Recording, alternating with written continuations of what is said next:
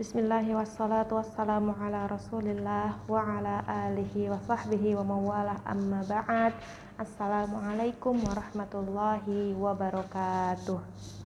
Anak-anak solihah TPK Ibnu Abbas yang insya Allah dirahmati oleh Allah subhanahu wa ta'ala. Hari ini kita akan bersama-sama mengenal sesosok perawi hadis yang cerdas di kalangan sahabiyah yaitu Aisyah radhiyallahu anha.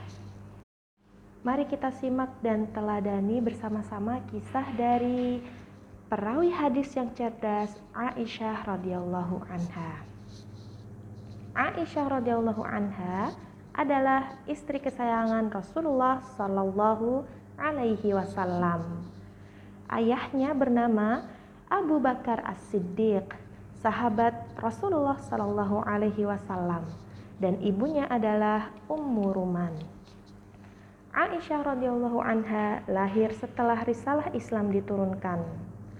Aku belumlah berusia balik ketika kedua orang tuaku memeluk Islam. Tutur Aisyah radhiyallahu anha. Aisyah radhiyallahu anha lahir dan besar dalam rumah yang penuh cahaya keimanan. Oleh karena itu, Aisyah radhiyallahu anha tumbuh menjadi muslimah yang cerdas dan berbudi luhur. Ketika sudah balik, ia dilamar dan dinikahi oleh Rasulullah Shallallahu Alaihi Wasallam. Hidup bersama manusia paling mulia membuat Aisyah radhiyallahu anha banyak meriwayatkan hadis.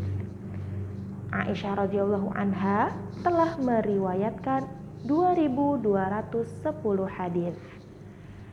Beliau merupakan urutan keempat dari tujuh sahabat mukatsirin atau orang yang paling banyak meriwayatkan hadis.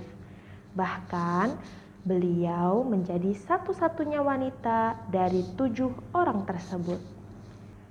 Dalam usia yang masih muda, Aisyah radhiyallahu anha mempunyai semangat belajar yang sangat tinggi.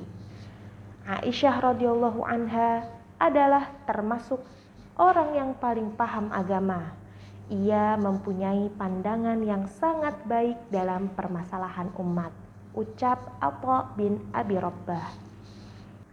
Abu Musa al-Ash'ari radhiyallahu anhu juga pernah berkata, Tidaklah kami para sahabat Rasulullah Shallallahu Alaihi Wasallam bingung dalam suatu hadis Lalu kami bertanya kepada Aisyah radhiyallahu anha dan pasti kami dapat pengetahuan darinya tentang hal itu. Masya Allah.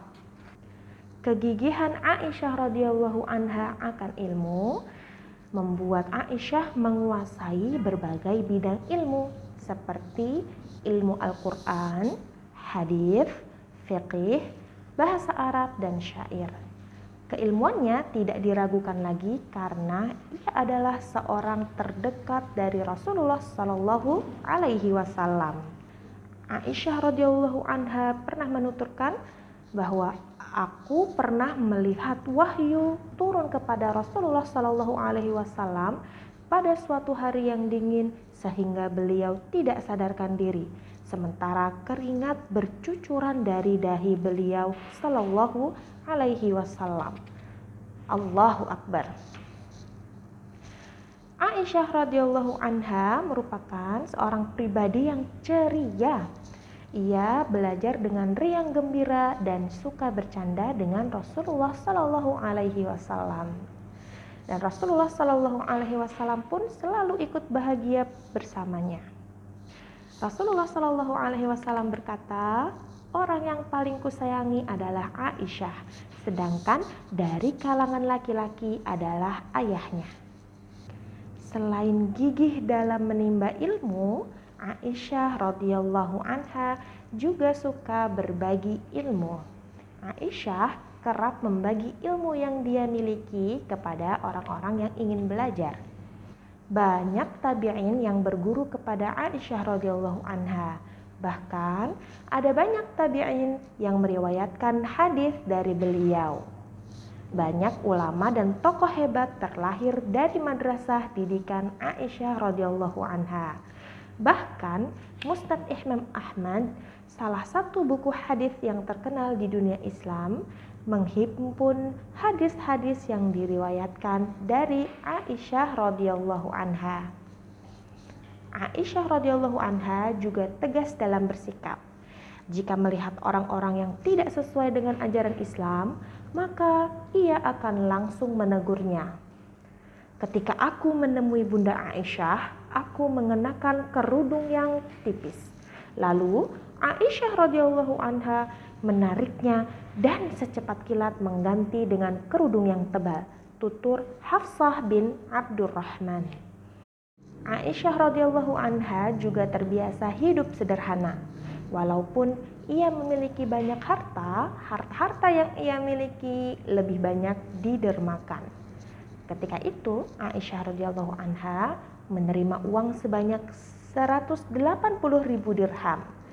Beliau langsung membagikan uang tersebut kepada orang-orang.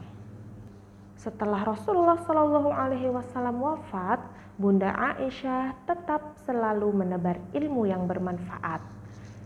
Ia menghabiskan hidupnya demi kemajuan Islam. Beliau menjadi rujukan pertama dalam hadis dan fatwa.